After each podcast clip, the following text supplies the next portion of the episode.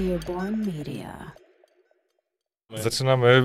Pierwszy historyczny, bo wspólny. Po raz pierwszy siedzimy obok siebie, to do tej kamery trzeba zakomunikować te informacje, że po raz pierwszy spotykamy się wspólnie w studiu Earborn Media w Warszawie. Jak zawsze Paweł Badura. Chris Nowak, ale dzisiaj nie tylko my, bo mamy jeszcze gościa specjalnego. Zapowiadaliśmy ostatnio, właściwie zapowiadaliśmy od- odkąd wystartował podcast Movement, że omówimy sobie to, co się działo na podcast Movement, no ale zaprosiliśmy y, Pawła Hebę. Cześć Paweł. Cześć, Ty jesteś- bardzo mi miło. Y, Nam również e, i jesteś jedną z niewielu, ale chyba zaraz może wyjaśnimy, czy spotkałeś jakiegoś Polaka, który był osobiście, fizycznie e, w Dallas w Stanach Zjednoczonych, gdzie podcast Movement miał, miał miejsce dwa tygodnie temu. Tak jest. e, Była to, było to wydarzenie i przyjemność i od razu powiem, że nie spotkałem żadnego rodaka, ale spotkałem trochę Niemców, Szwedów, Francuzów, e, więc nie tylko Amerykanie i nie tylko z Teksasu. Więc konferencja myślę, że z, nadal gromadzi osoby, które w świecie podcastowym globalnym chcą uczestniczyć. No i mi było niezmiernie miło, że e, mój pracodawca Empik e, wydelegował mnie na to wydarzenie, bo to kawał drogi. E, oczywiście ja sobie tam prywatnie to połączyłem z wakacjami, bo no, wypada e, pojeździć No tak, trochę po, po, po, po Teksasie, jak się tam już jest. E, ale rzeczywiście e, duże wydarzenie, ludzie z e, całego świata. No i jak wspomniałeś, ja byłem osobiście, ale dużo osób było zdalnie, wirtualnie, bo taka możliwość uczestnictwa w konferencji również jest. Mhm. No dobra, bo wspomniałeś o pracodawcy, to co w takim razie dyrektor kreatywny, czyli funkcja, którą pełnisz w Empik, w grupie Empik, e, robił e, na podcast Movement? To jest y, jakiś cel po prostu, czy trzymać rękę na pulsie, czy o co chodziło? Trzymanie ręki na pulsie to chyba taki główny cel. Też dodatkowy, no to networking. y, To była jedna z ok- okazja tego typu, e, żeby spotkać osoby, które współtworzą największy rynek podcastowy na świecie w Stanach Zjednoczonych. E, Zamienić z nimi słowo osobiście, zapytać e, o parę rzeczy, zapytać o parę rzeczy podczas panelów, ale też zapytać o różne rzeczy w czasie spotkań bardziej nieformalnych, które praktycznie odbywały się codziennie. I, i, i to jest super okazja, żeby zamienić parę słów z decydentami, e, którzy ten rynek podcastowy będą zmieniać również w Europie, bo o ile mm, my dzisiaj wypatrujemy takich rzeczy jak przyjście Dynamic Adsów, czy e, rozwój pewnych networków albo marketplace'ów reklamowych w innych krajach e, niż tylko UK, to, y, no to, to, to, to, mierzymy się z, z, ze zmianami i dobrze być y, zaznajomionym z osobami, które te zmiany będą wprowadzać. A reprezentacja y, industrii tak, tak zwanego, branży, no była olbrzymia. Byli tam wszyscy, którzy się liczą zarówno jeżeli chodzi o firmy i platformy, jak i większość twórców, którzy, y, którzy zrobili coś ciekawego albo którzy chcą aktywnie w tym rynku uczestniczyć i e, wzmacniać swoje, czy to podcasty, czy innego rodzaju content, który produkują i który gdzieś tam głównie objawia się w formie audio. Właśnie, bo wspomniałeś, że no, też no, nie jest to tajemnicą oczywiście, że Stany są najbardziej jakby rozwiniętym, myślę, że możemy użyć śmiało tego stwierdzenia, rynkiem podcastowym, bo jednak są, działa to zupełnie na innym poziomie niż, niż w Europie. I to nie mówimy tylko o cyferkach ilościowych słuchaczy. No właśnie, nie? o to chodzi, No że tak. to nie, jest, to nie jest kwestia ilościowa, to jest w ogóle poziom jakby rozwinięcia tego industrii, nie? że to jednak jest trochę, że to jest jednak trochę inna, i trochę inna historia i właśnie nie wiem, jak, jak tak jest z takiej europejskiej perspektywy, jeśli porównasz y, właśnie podejście, czy nawet nie tyle polskie, ale mówisz y, o osobach też ze Szwecji, Niemiec i tak dalej, jak, wygl- jak bardzo jakby różne wydawało się to w perspektywie tego, jak wygląda praca nad rozwijaniem, wiesz, tego, e, tego industrii na europejskim poziomie, a gdzie te, tak naprawdę jest dyskusja w tej chwili w, w Stanach, nie? bo to też wydaje mi się być pewnie trochę przestrzału można, można dostrzec, tylko pytanie. Na pewno. Ta różnica manifestowała się bardzo wyraźnie i ona jest, ona zamyka się w słowie monetyzacja. Ona się zamyka w słowie, e, które było powtarzane i odmieniane przez e, wszystkie przypadki i w każdym kontekście, bo mm, ry- rynek e, amerykański myśli, kręci się wokół tego, jak na podcastach zarabiać pieniądze. I te pieniądze tam już są i są coraz większe. Jedną z częściej powtarzanych, jednym z częściej powtarzanych zdań było to, że Stany w, osiągnęły już ponad miliard dolarów w rynku reklamowym dotyczącym podcastów i ta, y, ta liczba, y, ta, ta, ta, ta suma pieniędzy cały czas rośnie, więc tam predykcje są takie, że w ciągu dwóch, trzech lat to osiągnie 4-5 y, miliardów dolarów co zbliży się, co, co, czy co zbliża się, co w perspektywie całego rynku internetowego, który tam ponoć wynosi ponad 60 miliardów dolarów, no jest już sporym kawałkiem tortu. Myślę, że u nas w Europie, w Polsce y, jeszcze jesteśmy na etapie rozmowy o kontencie. Jeszcze jesteśmy na etapie rozmowy o formacie, o podcaście jako e, Niezależnym medium. Jako medium, o, dokładnie, to lepsze słowo. E, jeszcze, jeszcze próbujemy e, przekonać i słuchaczy, i tych, którzy słyszeli o podcastach, a nie, nie, nie do końca jeszcze są z nimi zaznajomieni, do tego medium.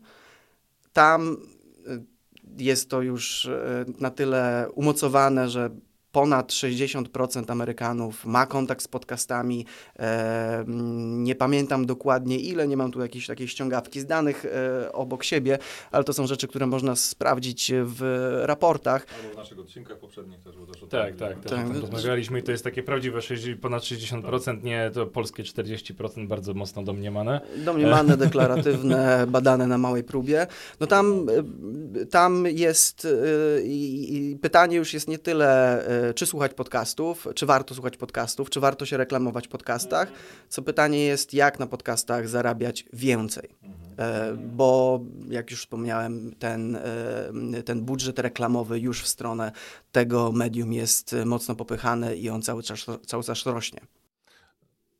No dobra. E, no bo powiedziałeś, że jakby Europa i to, też Polska tym kontenta na razie stoi. Tam ten rynek, ja też czytałem jakieś tam kilka podsumowań, niczego, żadnego kon konkretnego panelu nie wyłapałem, żeby tam jakieś takie zbiorcze podsumowanie było, bo to też do tego jeszcze przyjdziemy, jaki charakter miała ta konferencja, ale widziałem też, że pojawiło się kilka razy, y, kilka razy kwestie jakby y, ryzyka przesycenia y, reklamami podcastów. Czyli oni już patrzą na to w ten sposób, tak, że jakieś tam badanie się pojawiło, yy, znaczy takie, takie drastyczne, bo tam wychodziło, że ponad 54% e, słuchaczy podcastów w Stanach uważa, że tych reklam już jest za dużo, ale są też badania takie, które pokazują, że 20% uważa, że im to przeszkadza. Czyli mówimy ogólnie o reklamach w podcastach. Mówimy o tak, mówimy o reklamach w podcastach i mówimy o podcastach, o podcastach brandowych, e, czyli jakby to już jest coś, co co faktycznie idzie w stronę tego całej reszty internetu, że już ludzie będą mówić, że ok, za dużo tych pop-upów jest no, choćby na stronach internetowych, czy za dużo tych, tych przerywników reklamowych e, na YouTubie i też YouTube to wiadomo skąd popularność YouTube Premium, e, czyli też jakaś tam subskrypcyjność pewnie też się pojawiła, ale ja bym chciał posłuchać jeszcze, czy, czy, czy może udało ci się być na jakimś takim panelu właśnie, który poruszył tą, tą powiedzmy złą stronę reklamy, albo tą, tą ryzykowną stronę reklamy w podcastach. Yy, przyznam, że nie. Yy, te, yy, te uwagi, o których mówisz, padały i oczywiście jest to jakiś, jakieś wyzwanie bo y, najpopularniejsze podcasty potrafią emitować y, 3-4 przerwy reklamowe, czy to w formie właśnie pre-rollu, mhm. mid-rollu, czy, czy, czy, końcówki, czy jeszcze jakichś innych, format, innych formatów, innych, y, innych narzędzi reklamowych. Y, więc jest to coś, co na pewno jest zauważalne. Słuchacze są do tego przyzwyczajeni ale nadal ze strony twórców i ze strony branży jest to yy, raczej się zastanawiają, jak wyciągnąć więcej z tych reklam, jak sprzedawać je drożej, niż jak je minimalizować. Jednak to, o czym też yy, napomknąłeś, subskrypcje, widać, że yy, wyjście z tego yy, mocno zagęszczonego środowiska reklamowego dla odbiorcy to jest subskrypcja. Najczęściej, modele subskrypcyjne w platformach takich jak, nie wiem, Wondery Plus czy, czy dziesiątkach innych e, zapewniają brak reklam jako główny, e, główny benefit z posiadania subskrypcji. Jest, jest to ciekawe. E, U nas na pewno jeszcze nie jesteśmy na tym poziomie, ale no pewnie YouTube jest dobrym przykładem. E, platforma, która rozwinęła się już na tyle, żeby oferować dla komfortu odbiorcy subskrypcję, która wyłącza reklamy, jest pewnie tym, co jest, jest na tym etapie, na którym rynek podcastowy zaczyna być w Stanach Zjednoczonych. No u nas, jeżeli chodzi o podcasty, to nadal się raczej martwimy, żeby tam te reklamy się zaczęły pojawiać. No i też odmieniamy słowo reklama przez wiele przypadków, E, i słusznie, bo tych samych narzędzi reklamowych jest mnogość. I to też wyróżnia e, rynek amerykański w stosunku do reszty świata, szczególnie Europy, że e, ta technologia insertowania reklam, czy, czy, czy różnego rodzaju narzędzia, które mogą służyć markom, agencjom, klientom, jest coraz bardziej, e, coraz bardziej się rozwija, coraz więcej jest tych narzędzi i one też e, weryfikowane są pod kątem nie tylko skuteczności sprzedawania, ale pod, e, pod kątem prawdziwości danych, bo to już się zaczyna robić istotne, ale też myślą o słuchaczu, bo wszyscy sobie zdają sprawę z tego, że podcast jest to medium, które jest najbliżej odbiorcy. Nosimy to w uszach, E, komunikat płynie prosto do naszego mózgu i jesteśmy mocno zaangażowani w to, co w podcaście pada, więc ta reklama e, jest dużo trudniejsza do uniknięcia. Zatem, żeby ona była skuteczna, ona też nie może być irytująca, nie może być niedopasowana do odbiorcy, niedopasowana do targetu danego programu. Coraz więcej się też o tym mówi, żeby dopasowywać nie tylko formę, narzędzie, ale też e, grupę odbiorców do danej kampanii. No, to, to wtopa Spotify z Campari i e, w podcastach, które w, pomagały wychodzić z nałogów alkoholowych, były reklamy alkoholu, więc tak. no, to tłumaczyli się mocno, to też o tym, o tym, o tym wspominaliśmy. I zanim Chris jeszcze ty, bo ja bo mi umknie dobra, potem. E, dobra, dobra. Czy myślisz, że, bo powiedziałeś, że jest ta różnica między Stanami a Europą pod względem tych, tych narzędzi i tak dalej, i tak dalej, ale to wydaje mi się i mam nadzieję, że potwierdzisz, że oni jakby czekają w blokach startowych, żeby po prostu zaimplementować jeden do jednego praktycznie tam, oczywiście dopasowując tam kwestie prawne ewentualnie, ale to, to te wszystkie mechanizmy, one potrafią zadziałać już na infrastrukturze, którą mamy w Polsce, tylko czekamy, aż nam te dynamigacy wszyscy włączą. Y, myślę, że tak. Y, I to jest też tak, że y, Ameryka patrzy w stronę Europy, patrzy w stronę mm, innych krajów poza, poza US, poza tak zwanym rynkiem domestic. Z tym, że no, patrzą trochę, tu pozwolę sobie powiedzieć e, może coś takiego nie, nie, nie do końca przyjemnego dla, dla y, tamtych osób. E, patrzą trochę tak, jak Amerykanie stereotypowo patrzą zwykle na inne rynki. Na zasadzie tak, coś tam jest. Kombinują, jak oni mogą zarobić tu więcej, niekoniecznie kombinują, jak y, te rynki mogą się y, rozwinąć. I kom... Ale zarobić mogą więcej przez włączenie nam tej funkcjonalności. Platformy, platformy tak. Co ciekawe, twórcy też patrzą na, na, ten, e, na ten kawałek świata, na ten większy kawałek świata niż ich własny, e, ale to, to, to spojrzenie jest dosyć e, naiwne. Pojawiają się tam śmieszne nawet stwierdzenia, że no tak, kiedy sztuczna inteligencja rozwinie się do takiego momentu, że automatyczne tłumaczenia na inne języki będą odbywały się po prostu za pomocą AI, no to, to wtedy będziemy mogli zwojować świat naszym kontentem no co jak wiemy nie do końca się pewnie sprawdzi, bo też, no, nie, nie, żyjemy pod kamieniem i u nas też znamy Joe Rogana, e, więc e, to, to nie jest tak, że tłumaczenie podcastu na język e, czeski, polski czy niemiecki sprawi, że on będzie super popularny. Ale rzeczywiście dla tamtego rynku my jesteśmy i to powtarza się z innymi branżami. Miałem, ja całe życie spędziłem w branży telewizyjnej i wideo, no i też wiem, że to spojrzenie na tak zwany international to są, to są dodatkowe pieniądze, to są dodatkowe rzeczy, które możemy zrobić, to jest zawsze jakaś tam, e, jakiś tam mniejszy priorytet niż e, Stany, e, ale rzeczywiście patrzą już w tę stronę i technologia, wprowadzenie dynamicznych reklam czy innego rodzaju narzędzi jest przede wszystkim w interesie największych platform. No wiesz, no jeden rabin powie, y, że tak, faktycznie, no jakby, czy, czy tłumaczenie na inne języki jest, jest takie niezbędne, ale drugi przypomni, że Hideo Kojima nie mówi po angielsku. A w tym tygodniu, w tym tygodniu, chyba jutro. Jest chyba jutro. pierwszy odcinek, no proszę. No też, też czekam, z tego co wiem, będzie w dwóch wersjach. Ale tak, właśnie, tak, bo też czekamy. już, się, już ukazał się w dwóch wersjach, właśnie japońskiej i, I- z lektorem. I czekamy właśnie, czy, czy właściwie odcinki też będą w dwóch wersjach, w sensie na zasadzie takiej, że będzie sobie można włączyć lektora, czy, czy jednak ktoś po prostu wcieli się w rolę. Tak, znaczy no ta dostępność jest jedną rzeczą, e, natomiast właśnie temat, o, o który chciałem zahaczyć wcześniej, e, jakby już po wyczerpaniu jakby konwencjonalnych e, metod reklamowych, to moje pytanie brzmiało, jak bardzo, jak duże skupienie w ogóle było na innych formach monetyzacji, bo ostatnio pojawia się w ogóle coraz więcej bardzo ciekawych pomysłów i to zazwyczaj są właśnie, e, one zazwyczaj przychodzą albo z Doliny Krzemowej, albo gdzieś indziej ze Stanów, czasami są to, e, tak, czasami są to NFT, o których mieliśmy już tutaj długą dyskusję, e, przy okazji jeszcze zmieniając zdanie w ogóle na ten temat. Sprzedaliśmy odcinek w NFT, No. więc jakby no. Gratulacje.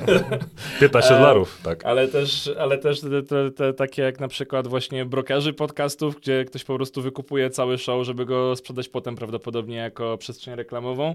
E, No tych, no i oczywiście rozwiązania, które były znane wcześniej, tak jak mecenaty i tak dalej, więc nie wiem ile jakby innych form monetyzacji jakby zwróciło twoją uwagę w ogóle w trakcie podcast movement, jak bardzo ten temat tam był poruszany. No był, był zdecydowanie. Tam, tam ta monetyzacja to nie tylko y, to, co rozumiemy przez y, reklamę, y, czy to dynamicznie w, umieszczaną w kontencie, czy e, embedowaną, czytaną przez hosta.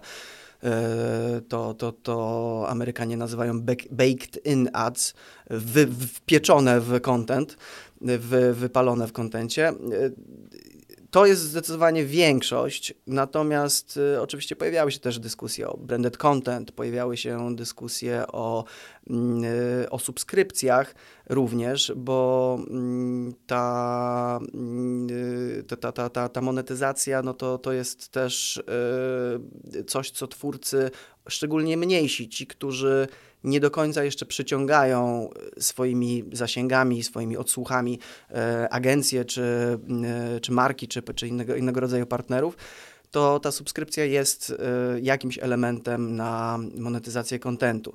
E, Sam z perspektywy, natomiast to z perspektywy twórcy kontentu, z perspektywy rynku, e, wydaje się, że jakimś istotnym kierunkiem jest e, cross-platformowość. Było wiele dyskusji o tym, że e, no, to, co wy robicie, podcast, który jest jednocześnie e, e, nie tylko audio, ale też wideo, to też, że to jest kolejna tam iteracja, kolejna jakby kolejny e, format spin-offowy, gdzie reklamy również mogą zaistnieć. Czy to właśnie w formie pokazania logo, czy przedstawienia czegoś, jakiegoś unpackingu, czy, czy w formie po prostu przerwy reklamowej z wideo zamiast jedynie z dźwiękiem. Tych narzędzi pewnie jest o wiele więcej. Ja nie ze wszystkich sobie zdaję sprawę, bo e, to są rzeczy, które mm, nadal Ameryka mocno testuje. Natomiast większość działań reklamowych, tak 90%, to są reklamy dynamiczne i reklamy czytane przez hostów podcastu. I to jest ten trzon, który, mm, dzięki któremu ten rynek rośnie. Y, I oczywiście y, no, mamy nadzieję, że, że to jest coś, co również pojawi się na naszych rynkach, y, chociażby po to, żeby napędzić rynek, napędzić ten kapitał twórców. Po prostu oni, e, e, znaczy oni, sam, sami dobrze wiecie, pracowanie za darmo nie jest, e, nie jest Nie najlepszym pracą. rozwiązaniem. Nie, jest praca. I nie jest też, nie jest też do końca pracą, a twórcy podcastowi, którzy się profesjonalizują, robią po prostu lepszy content.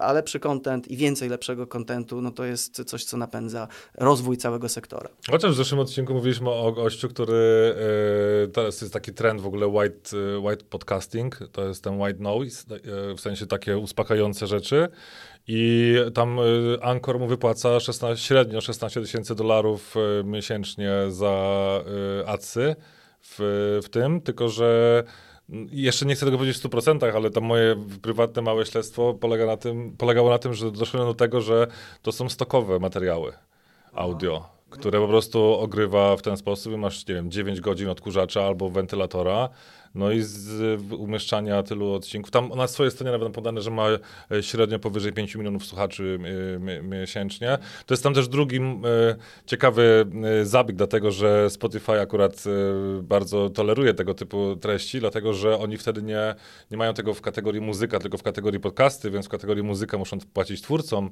za minuty i odtworzenia. Tutaj w podcastach tego nie ma, więc jakby tutaj jakby troszkę reklamodawcy finansują te, te treści, a dalej użytkownik zostaje mnóstwo godzin w, w aplikacji dalej, więc to... To, to... to, to cie, cie, ciekawe, ciekawe obejście. E, no, może właściciel stoku, z którego powinien tak, się zainteresować tak być, umocnieniem tak. prawnie tak. swojego kontentu. Ale z drugiej strony nagrać 9 godzin odkurzacza, to no, może poczekaj, nawet tutaj nagrywać.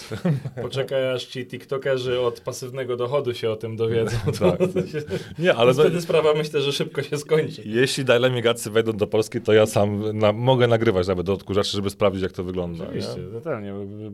Czym się zajmujesz? Nagrywam odkurzacze. No. Też moje już osobiste przewidywania są takie, że nawet z, w momencie, w którym e, dynamiczne reklamy pojawią się na naszych rynkach, to czeka nas jeszcze długa droga, żeby e, w ogóle ten sektor e, dla reklamodawców się rozwinął na tyle, żeby oni go zaczęli cenić. E, w Stanach to się też ujednolica i e, oczywiście gdzieś tam model rozliczeniowy, e, CPM-owy to jest coś, od czego reklamodawcy wychodzili. E, no i po... chyba dalej ciężko było im się przemodelować. Nie? No i początkowo, y, y, początkowo twórcy czy, czy, czy, czy całe środowisko podcastowe w Stanach Zjednoczonych miało trudne zadanie, bo przekonywali, że ok, no CPM jest CPM-em, y, tutaj te, te, te, te rozliczenia za tysiąc downloadsów, odsłuchów, czy, czy jakkolwiek to nie określić, są jakąś podstawą, są tą monetą z innego świata reklamowego, ale y, podcasterzy mówili, ale my mamy wiernych słuchaczy, my mamy wysokie affinity z waszą mhm. marką, my mamy y, osoby, które są zaangażowane, my mamy y, to credibility, przepraszam za te wszystkie makaronizmy, mamy tą, tą wiarygodność, którą możemy sprawić, że nasi słuchacze lepiej odbiorą taką reklamę, poczują coś mocniejszego do produktu, marki, usługi, którą reklamujecie. Teraz się to trochę zmienia, bo trochę się ten rynek e, podcastowy ujednolica z, pod kątem danych, narzędzi, z ogólnie rynkiem e, reklamy digitalowej w internecie. I widać, że te CPM-y są nadal tam bardzo istotne. No, z tym, że dotyczą największych twórców. Co ciekawe, e, niewiele osób, z którymi rozmawiałem, z, którzy byli twórcami, którzy przyjechali na podcast Movement, niewiele osób e, przekracza tę magiczną e, dla Stanów Zjednoczonych granicę 10 tysięcy odsłuchów odcinka, co gdzieś tam... Odsłuchów odcinka w całości, czy miesięcznie? Miesięcznie. miesięcznie. Chociaż tam. ten to, sam to, wyznacznik się pojawia w Polsce. Na różnych... To też było różnie ujmowane, natomiast te 10 tysięcy to, to, to jest taka złota liczba, która już uwiarygadnia danego twórcę w oczach agencji reklamowych, w oczach e, klientów, w oczach marek i tak dalej. I to wcale nie jest łatwe do osiągnięcia na tak dużym, na tak gęstym, gęstym rynku jak Stany Zjednoczone. E, więc tak nieśmiało e, wydaje mi się, że my w Polsce, mimo tego, że jeszcze no nie jesteśmy tak daleko, jeżeli chodzi o ilość e, podcastów, które są emitowane i, i, i które co tydzień się pojawiają na różnych platformach, to stoimy całkiem nieźle z tymi odsłuchami. To jest, to jest jednak tak, że jeżeli ktoś konsekwentnie mm, produkuje, konsekwentnie publikuje, to jest w stanie zgromadzić publiczność, e, która no, pewnie dojeżdża z e, mniejszą trudnością niż w Stanach czy, czy w Wielkiej Brytanii e, do takiej ilości odsłuchów z odcinka miesięcznie, czy, czy, czy jak, jakkolwiek to inaczej nie ująć w kategoriach czasowych. Więc no, pewnie też tutaj jeszcze raz wracając do różnic, jesteśmy na początku tej drogi i wspomnieliście TikToka, no to jeszcze rok temu wszyscy mówili, na TikToku bajka, normalnie wchodzisz, robisz content i masz setki tysięcy obejrzeń. No, rynek był niezagęszczony, teraz się rynek zagęścił, jest troszkę trudniej. No właśnie, no ta, ta konsekwencja jest jednym z takich chyba no, tak naprawdę najważniejszych czynników, bo czasami mam wrażenie, słuchając niektórych e, popularnych podcastów, że nie, nie zawsze chodzi o treść. Natomiast e, właśnie na tej treści chciałem się troszeczkę zatrzymać, bo e, jakby czy w ogóle, no właśnie wspominałeś, że jednak w Europie no, główne, głównie dyskusja się, czy w Polsce się kręci właśnie wokół treści, formatu e, i tak dalej, czy tam już e, ten, w Stanach już jednak jest bardziej skoncentrowana na tym, jak zarabiać więcej, ale faktycznie jak oprócz, oprócz tych trendów, o których wspomnieliśmy, tak, czyli wideokasty e, między innymi, czy, czy jakieś takie nowe kierunki kontentowe, o których faktycznie warto rozmawiać, było, było na to więcej naciśniętego na, nacisku?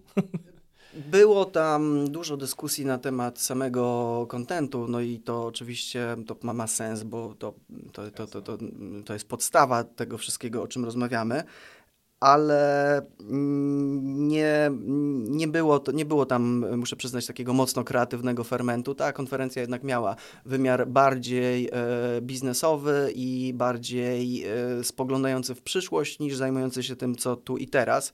Natomiast te różnice gdzieś udało mi się e, zaobserwować e, uchem czy, czy okiem i z jednej strony my często, i mówię to i z własnego zawodowego doświadczenia i obserwując e, rynek podcastowy w Polsce, my często wyprzedzamy to, co się dzieje pod kątem kontentowym w Stanach Zjednoczonych i częściej ryzykujemy jakieś nowe pomysły.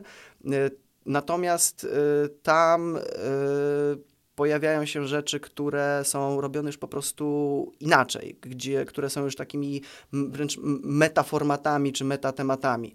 E, dla przykładu, nasza kategoria True Crime, nadal najpopularniejsza, jeżeli chodzi o otwarte podcasty, jest mocno seriożna. Mamy e, wspaniałego zresztą oczywiście Marcina Myszkę, który mm, produkuje wysokojakościowy content, natomiast jest to, jest to dosyć e, e, poważnie sformatowana opowieść o zbrodni danej i, i, i zrealizowana w takiej formie z szacunkiem, z wiedzą, ale totalnie na poważnie.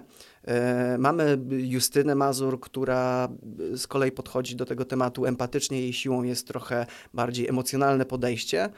A e, w Stanach Zjednoczonych popularne w kategorii true crime są już rzeczy, które potrafią łączyć ze sobą kilka światów, e, nie tylko zbrodnia, ale też rozrywka i humor. Jeden Gdzie z... takie zdjęcie z, z podcast Movement, jak był taki rollup, że sobie zrobili tam zdjęcia chyba twórcy właśnie true crime'owych rzeczy, nazywało się tam, tam było w tle true crime sheet.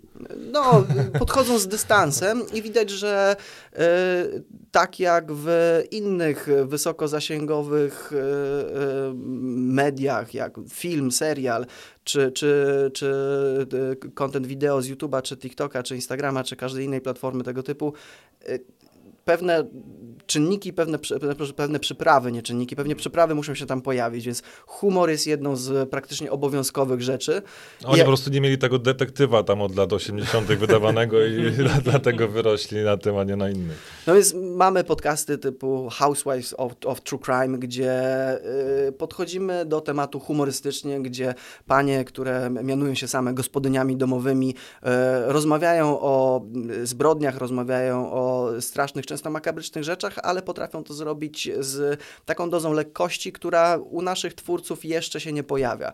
E, czy Scam Goddess, e, bardzo popularny podcast dotyczący również no, true crime w zasadzie, bo to jest e, podcast opowiadający o oszustwach różnego rodzaju to jest e, materiał, gdzie tego humoru jest bardzo dużo, bo ten humor e, musi, musi przyciągać, musi zapewniać oddech, rozrywkę i trochę, e, trochę zelżyć temat dla odbiorcy. Ale to w popularności kategorii, to nawet o tym mówiliśmy ostatnio, że jakby True Crime chyba jest teraz na piątym czy na szóstym w Stanach, a komedii jest na pierwszym, więc wymieszanie tego komedii z True Crime'em to jeszcze nie wiadomo, czy ten... Może być przepisem czy, na sukces. Tak, nie? czy te podcasty, które powiedziałeś są dalej w kategorii True Crime, czy już w komedii? Tak, do, do, dokładnie, dokładnie tak tak, więc y, myślę, że to, to wynika z dojrzałości, ale też z wyczucia trochę tego, czego ludzie chcą, którzy, które to wyczucie Amerykanie mają świetne, bo inaczej nie żylibyśmy pod piętnem Hollywoodu i nie żylibyśmy pod generalnie piętnem amerykańskiej popkultury. I to robią świetnie i również w tej kategorii potrafią e, skonstruować coś takiego, co budzi emocje, wzrusza, bawi e, i jest fantastyczną rozrywką. Nie umniejszam absolutnie naszym rodzimym twórcom, ale jednak nadal myśląc o y, formatach, które się pojawiają w Polsce, to jesteśmy dosyć standardowi. Ale to ze względu na oczekiwania słuchaczy? Trudno powiedzieć, nie, nie, nie mam tutaj żadnej diagnozy, ale pamiętam nawet, y, wspomnę naszą wspólną historię. Produkowaliście fantastyczny, y, do dzisiaj tak uważam, podcast Bullshit Radar, który pojawił się w Bardzo Empik dobrze Go. wspominamy ten projekt. Tak, tak. To Świetnie się bawiliśmy. Zachęcam wszystkich słuchaczy i widzów do, do sprawdzenia. I to była rzecz, która moim zdaniem wyprzedzała znacznie to, co było, to, co, to, co było popularne wówczas na naszym rynku i chyba nadal wyprzedza.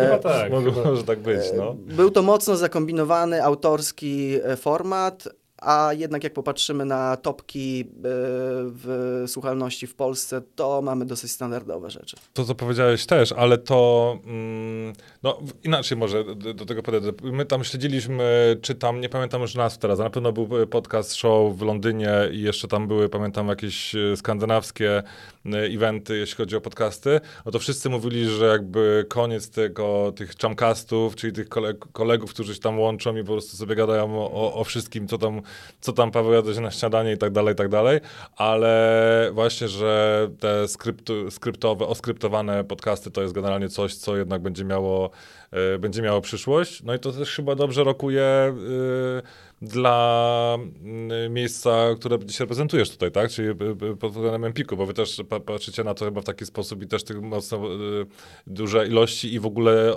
obsada i, i jakość produkcji e, tych oryginalnych treści właśnie jakby skierowała się y, zgodnie z tymi słowami europejskimi, powiedzmy, tak? Tak, tak, to jest, y, to, to jest bardzo zauważalny nurt i, i rzeczywiście wiele spotkań, paneli i też wiele wystawców, e, którzy na Podcast Movement się prezentowali, no, dotyczyło lepszej produkcji, dotyczyło też takich rzeczy reżysersko-producenckich, typu właśnie casting, typu jak e, współpracować z e, większym bratem w postaci platform VOD, które e, no, często wspomagają się podcastami towarzyszącymi e, danym serialom, czy programom dokumentalnym, czy No i te słuchalności w ogóle teraz, y, nie pamiętam jakie to były wyniki, ale to było w, w milionach wysłuchań y, tego pie, zapowiedzi pierwszego odcinka, podcastu dotyczącego pierwszego odcinka produkcji HBO Rusmoka, bo to wyszło tam dwa tygodnie wcześniej i to były takie, nawet na YouTube można zerknąć, jakie tam są wyświetlenia i to jest, No tak, no poza tym nie zapominajmy, że w ostatnim roku pierwszym podcastem, który zdetronizował Rogana w Spotify był e, Batman, nie? Oskryptowany, więc jakby no kierunek na to jest, no właśnie i, i, chyba właśnie krosowanie się tych IP po, po właśnie format, formatach, nie wiem, czy twoim zdaniem jak była dużo też mowy o tym, że to jest, to jest też mocny trend, który faktycznie warto warto rozbudowywać, jak tam to, wyglądało na Podcast Movement. E, Tak, też, też e, był panel poświęcony temu i, i, no i oczywiście mamy IP, e, które często są super popularne, a nie wszyscy sobie zdają sprawę, że mają źródło w podcaście. Jak na przykład fucking Bornholm w sumie, nie? Co też jest, było waszą produkcją, która teraz ukazała się w formie filmu. W formie filmu, tak. Y, No, mam nadzieję, że jednak fucking Bornholm zrobił tak, na tyle dużo fermentu, że e, część widzów filmu zdawała sobie sprawę, że źródło e, jest w serialu audio. Y, Tam e, podnoszono takie rzeczy jak na przykład Tiger King, który był pierwotnie podcastem, następnie no, super popularnym w pandemii e, reality, no, reality to chyba złe, złe określenie, super popularnym dokumentem na Netflixie, no, który też ma teraz swoją iterację fabularną. Tego, Click Next Door też jest dobrym przykładem. Nie wiem, Y, tak, tak, czy, tak. czy też była o tym mowa, ale pamiętam, że ostatnio się sam zdziwiłem, jak zobaczyłem, że na Apple'u jest e, serial, który jest oparty na całkiem właśnie popularnym podcaście, opartym na faktach de facto.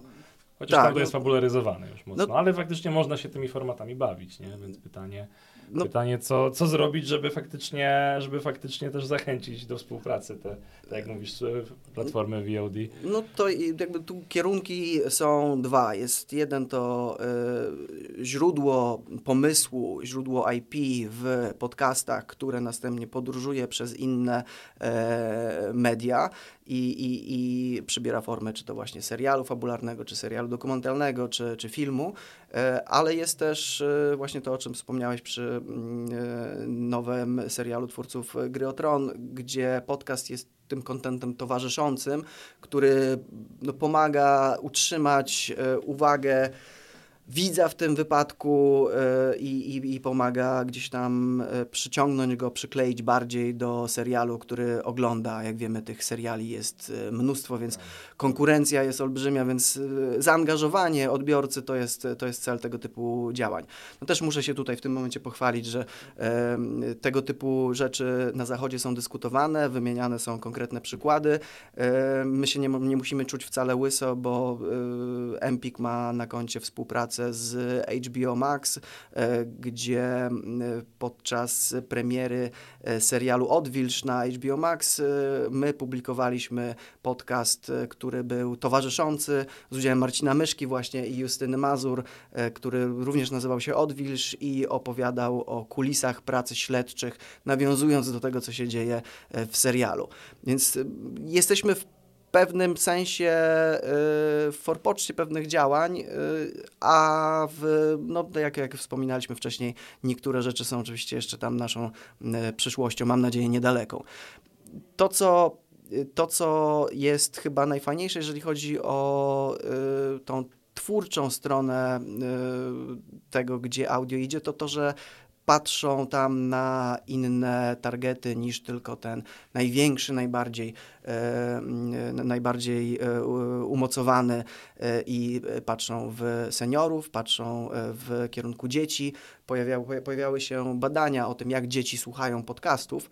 I no, to była gdzieś tam inspirująca prawdopodobnie dla wszystkich twórców ze Stanów rzecz, bo to jest rynek, który tam dopiero raczkuje. E, A dzieci słuchają podcastów tak, jak słuchają wszystkiego, czyli, czyli tak, jak oglądają wszystko, czyli po kilka razy. Więc e, dla reklamodawcy jest to Świetna opcja. Jest to świetna opcja. No. Y, Natomiast też pewnie nie jest to jeszcze, to nie mam wiedzy, ale wydaje mi się, że nie jest to jeszcze jakoś uregulowane. E, Też z sięganiem po taki target pewnie będzie się wiązała jakaś re- regulacja reklamowa, albo przynajmniej, e, albo przynajmniej jakieś zasady, które e, powinny zostać uznane przez e, re- reklamodawców i respektowane, żeby... e, Czyli nie tylko wulgarność, tylko jeszcze będzie tak na YouTubie, że ten podcast jest skierowany do dzieci, tak? No, poza tym też reklamy łatwiej manipulują dziećmi, nie? Więc to też jest No to kolejna jest, sprawa. to jest coś, z czym telewizja poradziła sobie już dawno temu. No, rynek podcastowy, czy rynek audio szeroko rozumiany jeszcze pewnie jest przed tym.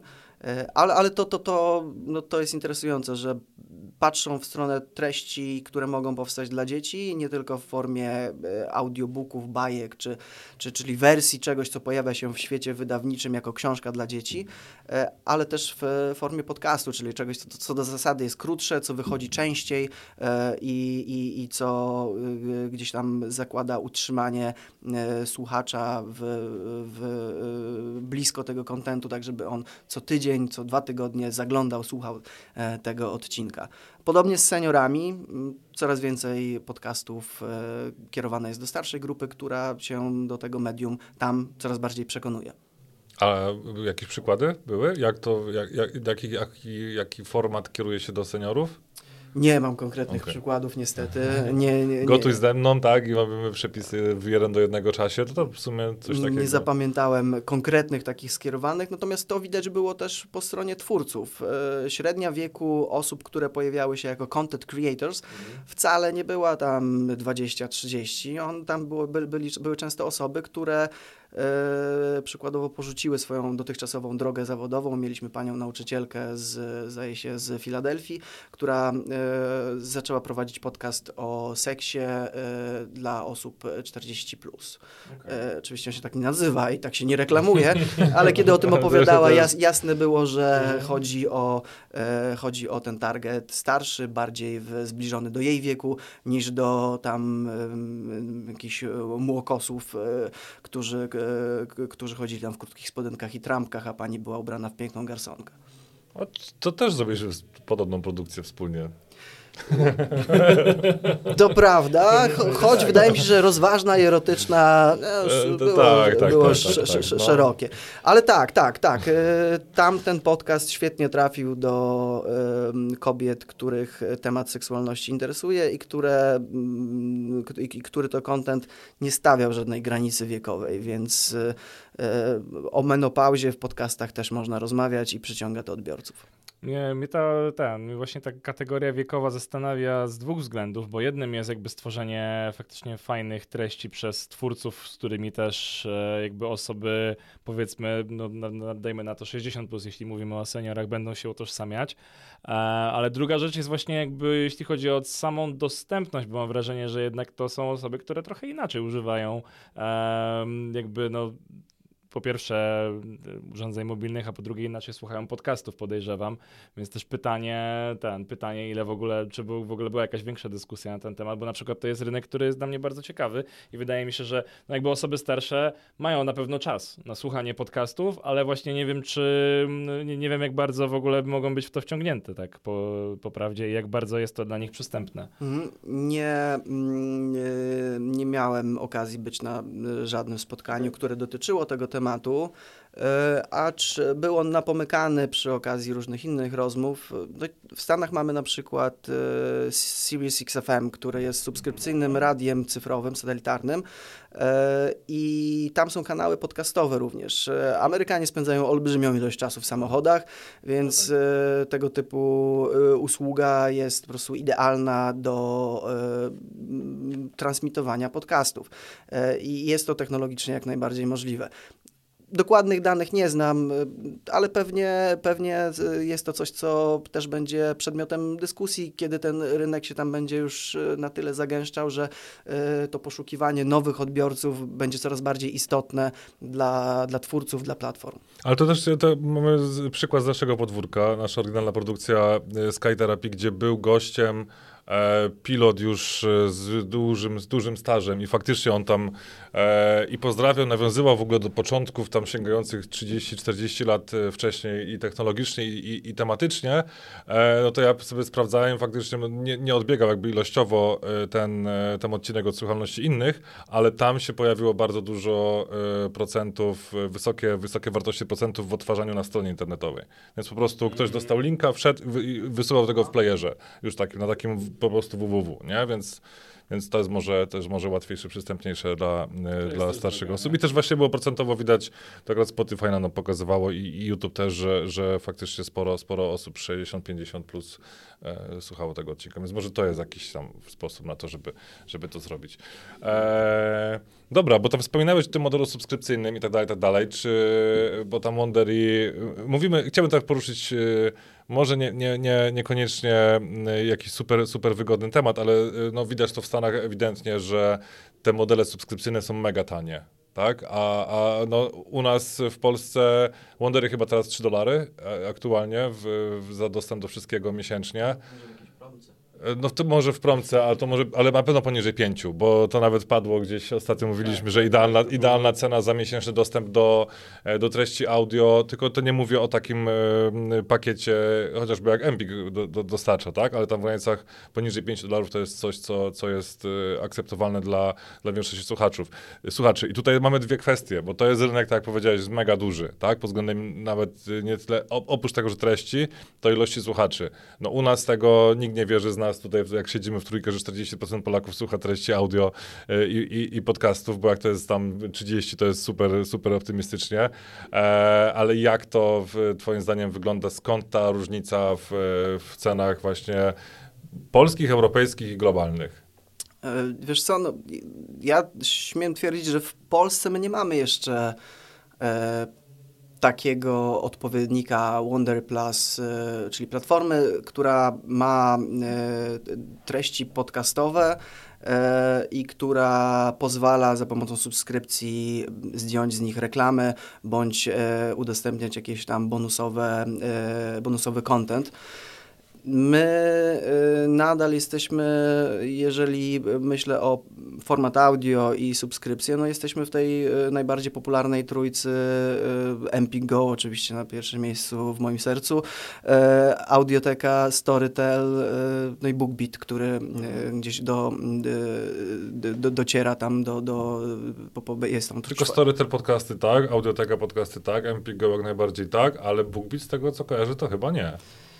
No nie, no mówię, no, mówię, okay, generalnie, okay. mówię mhm. generalnie o audio i, i każda z tych platform y, jednak przede wszystkim oferuje dostęp do audiobooków, y, ewentualnie do e-booków, niektóre z nich. Mhm. Więc y, to nie są jeszcze platformy i subskrypcje dedykowane dla klienta, który jest przede wszystkim słuchaczem podcastów.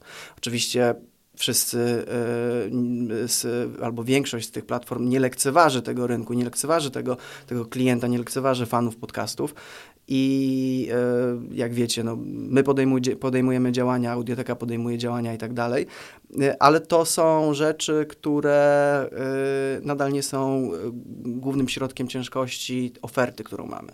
Płacąc za Empik Go, czy to w abonamencie Max, czy abonamencie Mini, który niedawno wprowadziliśmy, w którym można posłuchać dwóch książek, bądź przeczytać dwie, dwa e-booki w miesiącu, ale też słuchać nieograniczoną ilość oryginalsów i podcastów, to y, tam mimo wszystko tą centralną pozycję w ofercie zajmują audiobooki, e, ewentualnie e-booki. E, czy różnica y, na poziomie finansowym kosztu subskrypcji będzie się y, zmieniała również u nas?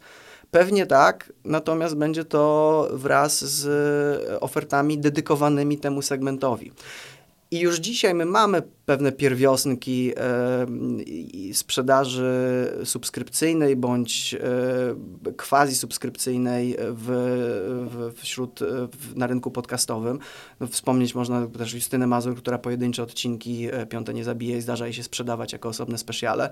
E, mamy twórców, którzy skupieni są e, wokół platform e, crowdfundingowych typu, typu Patronite i tak dalej, czy, czy, czy innych tam platform typu zrzutka, gdzie y, za dodatkowe y, środki z subskrypcji de facto, bo to, to wspomaganie twórcy to jest subskrypcja danego twórcy, no, y, gdzie w zamian za to pojawia się dodatkowy content, pojawiają się różnego rodzaju bonusy czy, czy inne umilacze dla słuchaczy.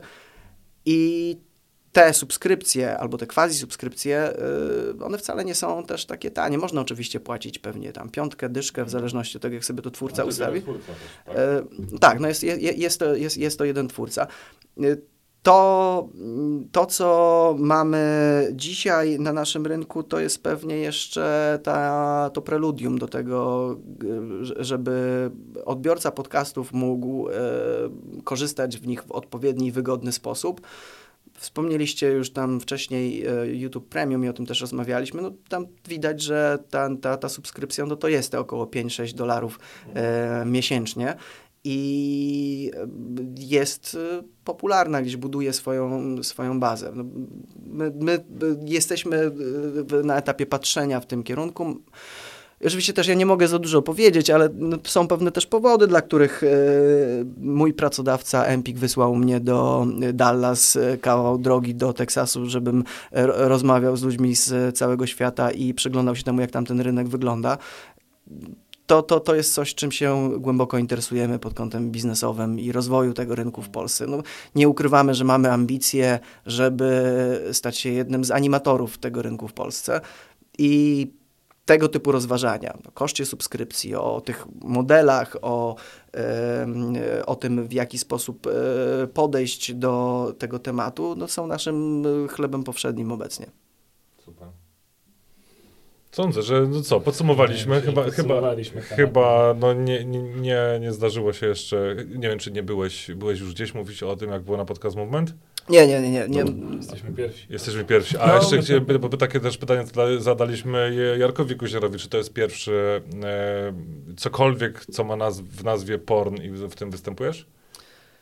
nie. Okej. Dobra. Nie, e, natomiast e, to nie jest to, co myślicie, e, ale tam, gdzieś tam... Okej, no. czyli... Nie musiałeś, ale dobrze, że rozwinąłeś. Dobra, i nie ustalaliśmy tego wcześniej, ale skoro wspomnieliśmy tutaj i o rozważnej, i o erotycznej, i o Bullshit Radar, to co, w opisie tego odcinka możemy znaleźć słuchacze nasi kody do Empiku na 30 dni. Oczywiście, no to jest jak najbardziej, jak najbardziej do zrobienia. No, fajnie by było, jakby też te e, produkcje podcastowe, które pojawiały się te 2-3 lata temu. E, Miały drugi oddech. Dostały drugiego, dru, drugi oddech, bo rzeczywiście część z nich wyprzedzała swoją erę i, e, i na, na, nadal one to oczywiście nadal są popularne w I aplikacji. też nie straciły na aktualności tak naprawdę, jeśli chodzi o ich treść. Jakby nie? ktoś chciał na to zwrócić uwagę. Przejść na keto albo zacząć palić, albo zażywać CBD w różnej formie, to tam mamy efekty tygodniowego korzystania ze wszystkich tych specyfików opisane i opowiedziane. Mm, Tak jest, tak jest. No. Ja się wiele nauczyłem, e, ale też, też jeszcze przeciągnął trochę tę rozmowę i dodał, że e, poza tą kwestią typowo biznesową, którą tutaj głównie dyskutujemy, to e, no, było to niezwykle inspirujące doświadczenie, e, bo choć e, sama dyskusja na temat kontentu, ona się odbywała raczej w kuluarach i raczej w nieformalnych spotkaniach, to widać, że mm, twórcy kombinują, e, są żywo zainteresowani tym, żeby pokazać coś, co jest e, atrakcyjne dla odbiorcy, żeby przekonać e, słuchaczy na tamtym mocno zagęszczonym rynku do tego, że to nie tylko ten stereotypowy Joe Rogan, czy, czy, czy nie tylko właśnie kategoria true crime i pojawiały się fantastyczne mm, e, dyskusje na przykład na temat e, osób e, niebinarnych w środowisku twórców i jeżeli chodzi o tematykę podcastową. To są rzeczy, które tam rozbudzają dyskusje, rozbudzają emocje i też przekładają się na ferment wśród e, twórców. Wydaje mi się, że my też e, fajnie by było, gdybyśmy się dorobili takiego dużego podwórka twórców podcastów, którzy nie boją się eksperymentować i nie boją się pokazać e, coś nowego i nie boją się wyjść poza schemat gadających głów. I oczywiście mamy te znamienite tego typu przykłady już na rynku, ale życzyłbym sobie tylko, żeby było ich więcej i jeszcze więcej. Skala, Tak, to my byśmy też tego życzyli i twórcom, i, i słuchaczom, żeby trafiali na takich twórców w, te, w Polsce, którzy faktycznie będą e, próbować czegoś, czegoś nowego i próbować wychodzić poza te schematy, bo zdecydowanie no, wiemy, że nie możesz, nie możesz powiedzieć za dużo o tym, jakie Empik ma plany, ale widzę, że ten, że prywatnie też jesteś zainspirowany tym i pewnie też jakieś nowe pomysły e, udało się z tego podcast Movement przynieść, także też e, czekamy, co też nowego w Empiku się w najbliższym czasie pojawi. No, ja się mocno temacie. zastanawiam, czy jedną z nowości w Empiku nie powinien być mój własny podcast e, kowbojski, gdzie będę, oczywiście słuchacze nie będą tego widzieć, ale będę występował w kowbojskim kapeluszu Stetsona. A to będzie słychać. E, To będzie słychać, bo od razu się zmienia, Tak. zmienia się To formuła prawda. To od całkowicie. razu akcent jest inny też. To. tak, będę, będę opowiadał o nie wiem, hodowli bydła, może o rodeo.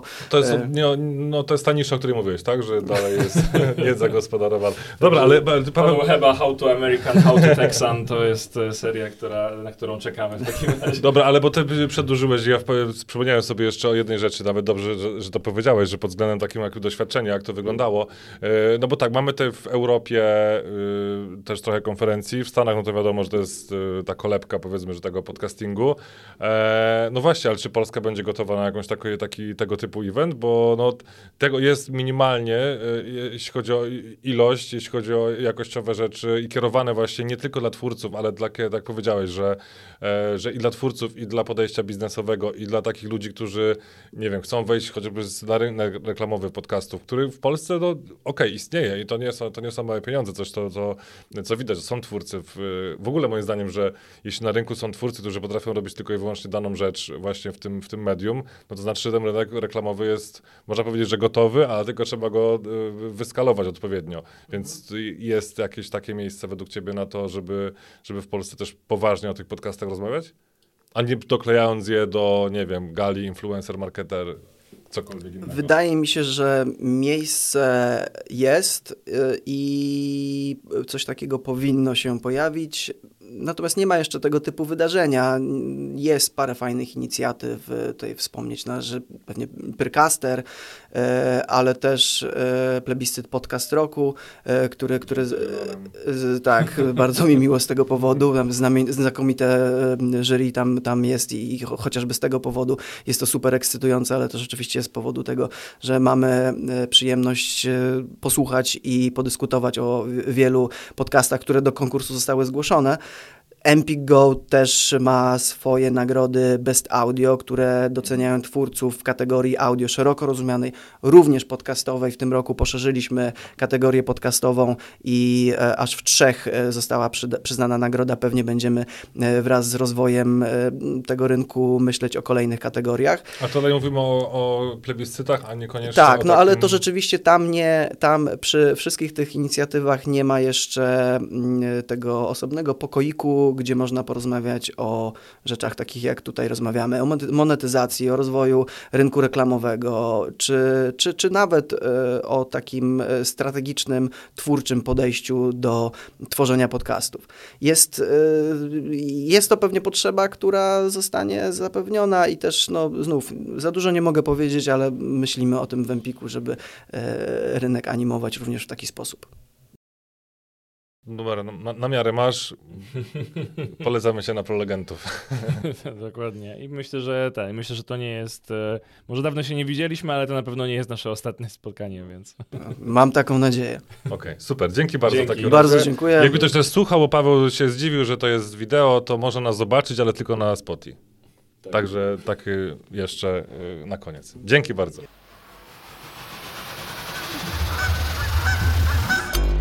Earborn Media.